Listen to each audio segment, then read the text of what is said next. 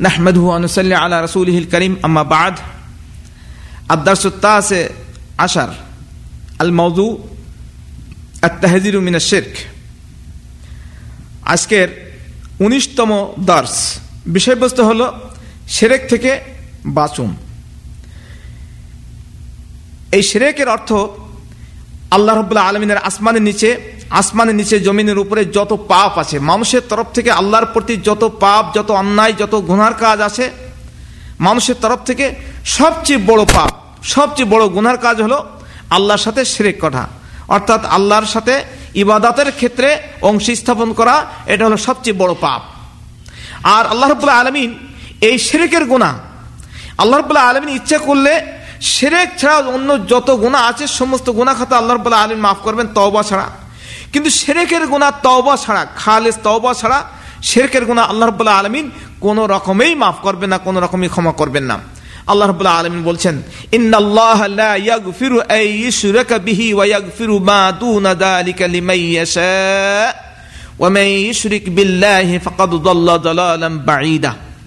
আল্লাহ রবুল্লাহ আলমিন এই আয়াতে বলছেন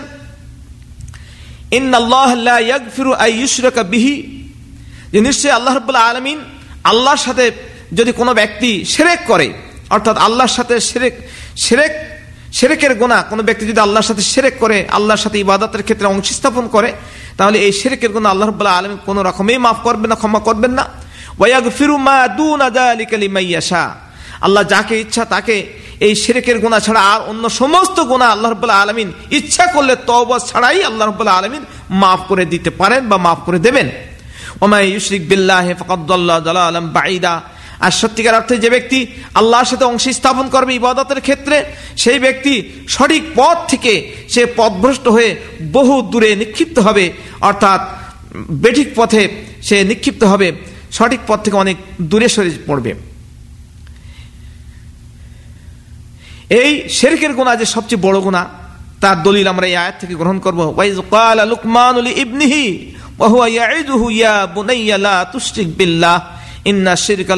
আজিম হজরত লুকমান আলি সালাম তার ছেলেকে লক্ষ্য করে বলছেন, হে আমার ছেলে, ওয়াজ করতে যে ছোট ছেলেকে নসিহাত করতে যে হজরত লুকমান ইসলাম তার ছেলেকে বলছেন, ইয়া বুনাইয়া, হে আমার ছোট ছেলে, লা তুশিক বিল্লাহ, তুমি অবশ্যই আল্লাহর সাথে আল্লাহর সাথে তুমি অংশ স্থাপন করো না। ইন্না শিরকাল আজুলমুন আজিম নিশ্চয় এই শ্রেক সবচেয়ে বড় ধরনের গোনা এই সেরেকের গুণা সবচেয়ে বড় গুণা এই সেরেকের গুণা আল্লাহ রবুল্লাহ আলমিন কোন রকমই ক্ষমা করবেন না। আজকের আমরা দেখলে দেখতে পাই হজর লুকমান ইসলাম তার ছোট ছেলেকে নসিহাত করছে বাবা, তুমি আল্লাহর সাথে অংশী স্থাপন করো না। তুমি আল্লাহর সাথে সেরেক করো না।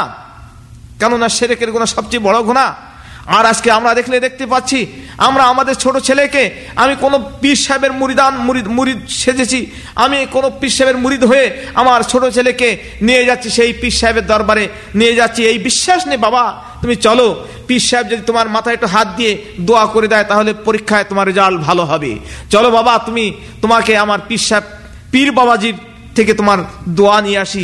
এমন ধরনের বিশ্বাস নিয়ে ছোট ছোট ছেলেদেরকে সেরেকের ভিতরে সেরেকের ভিতরে নিমজ্জিত করছে। ছোট ছোট ছেলেদেরকে বাপ হয়ে এটাই বোঝাচ্ছে যে ওই পীর সাহেব সব কিছু করতে পারে।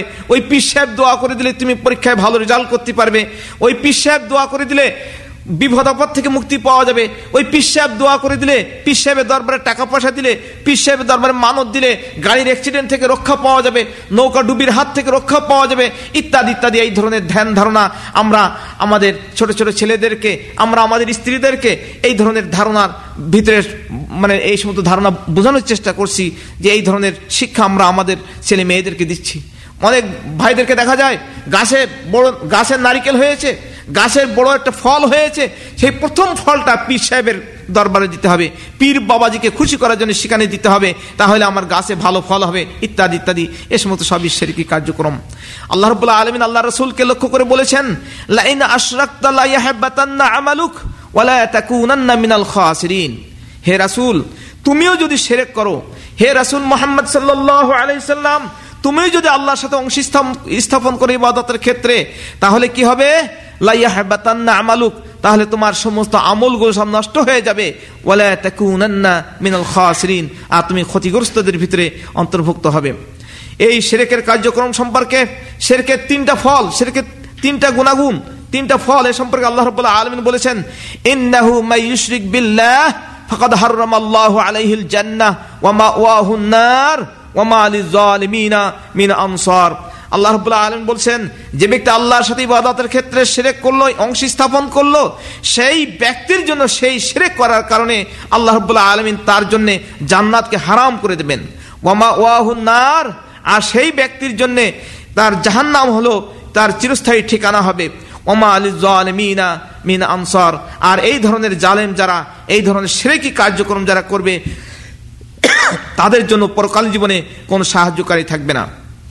قال رسول الله صلى الله عليه وسلم من مات وهو يدعو من دون الله ندا دخل النار রাসূলুল্লাহ সাল্লাল্লাহু আলাইহি সাল্লাম বলেছেন যে ব্যক্তি মৃত্যুবরণ করলো এই অবস্থায় যে আল্লাহর সাথে ইবাদতের ক্ষেত্রে শিরক করলো তাহলে সে অবশ্য অবশ্যই সে জাহান্নামে হবে সে জাহান্নাম থেকে কোনো রকমই পরিত্রাণ পাবে না আল্লাহ রব- আল্লাহ রাব্বুল আলামিন আরো বলেছেন ওয়াল্লাযীনা তাদউনা মিন দুনিহি মা ইয়ামলিকুনা মিন কিতমির আল্লাহ আল্লাহ রাব্বুল আলামিন বলেছেন যে তোমরা আল্লাহকে বাদ দিয়ে আর যাদের কাছে সাহায্য চাও, আল্লাহকে বাদ দিয়ে আর যাদের কাছে ছেলে মেয়ে চাও, আল্লাহকে বাদ দিয়ে আর যাদের কাছে ব্যবসা বাণিজ্য আয় উন্নতি চাও, অর্থাৎ যা কিছুই তলব করো, যা কিছুই দোয়া করো, প্রার্থনা করো আল্লাহকে বাদ দিয়ে অন্যদের কাছে।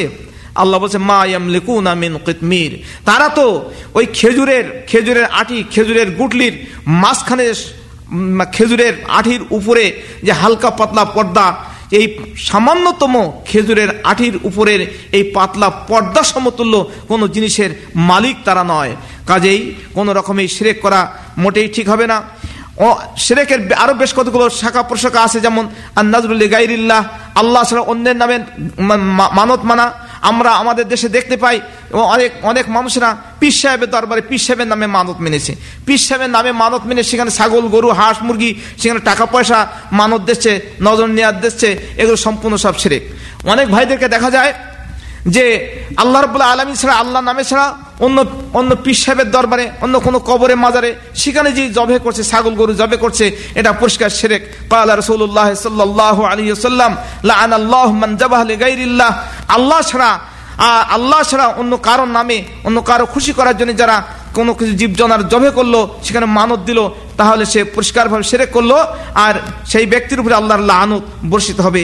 আরও অনেক ভাইদেরকে দেখা যায় যে অনেক ভাই তারা এই সমস্ত মানে গণকদের কাছে, এ মানে জাদুকরের কাছে যায়, যারা জাদুকরের কাছে যায়, যারা গণকের কাছে যায়, যারা গণকের কথা বিশ্বাস করে তাদের তারাও আল্লাহর সাথে শিরক করলো قال رسول الله صلى الله عليه وسلم من اتى عرافا او كاهنا فصدقه بما يقول فقد كفر بما انزل على محمد رواه احمد নবী করিম সাল্লাল্লাহু আলাইহি সাল্লাম বলেছেন, যে ব্যক্তি গণকদের কাছে, যে ব্যক্তি ওই সমস্ত জাদুকরের কাছে গেল এবং যে জাদুকরের এবং গণ- গণকেরা যে কথা বলল, সেই কথা সে বিশ্বাস করল, তাহলে মোহাম্মদ সাল্লাহ সাল্লামের উপর যে কোরআন শরীফ নাজেল হয়েছে, সেই কোরআন শরীফকে সে অস্বীকার করল, কোরআন শরীফের সাথে- সে নাফারমানি করল, অর্থাৎ অন্য গায়রুল্লাহর নামে, পীর পীর সাহেবের নামে কোনো কবরে মাজারে কোনো ছাগল, গরু, হাঁস, মুরগি মানত দেওয়া যাবে না। সেখানে কোনো জীব জীবজনা জবে করা যাবে না, কোনো গণকের কাছে, কোনো জাদুকরের কাছে যাওয়া যাবে না, এবং কোনো গণকের এবং কোনো জাদুকরের কথা বিশ্বাস করা যাবে না।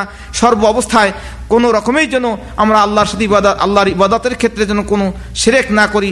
এই দিকে যেন আমরা বিশেষভাবে লক্ষ্য রাখি এবং যথাযথভাবে, একমাত্র খালেজভাবে, একমাত্র আল্লাহর কাছেই চাইতে হবে।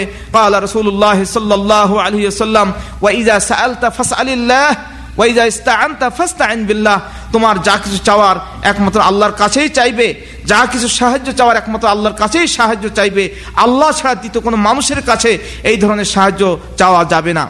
আল্লাহ রব্বুল্লাহ আলমিন আমাদেরকে সেরেক সম্পর্কে বুঝার তৌফিক দান করেন এবং সেরেক থেকে হুঁশিয়ার হওয়ার তৌফিক দান করেন। ও আখরে দাওয়ান আলহামদুলিল্লাহ রবিল আলমিন। আসসালামু আলাইকুম রহমতুল্লাহ।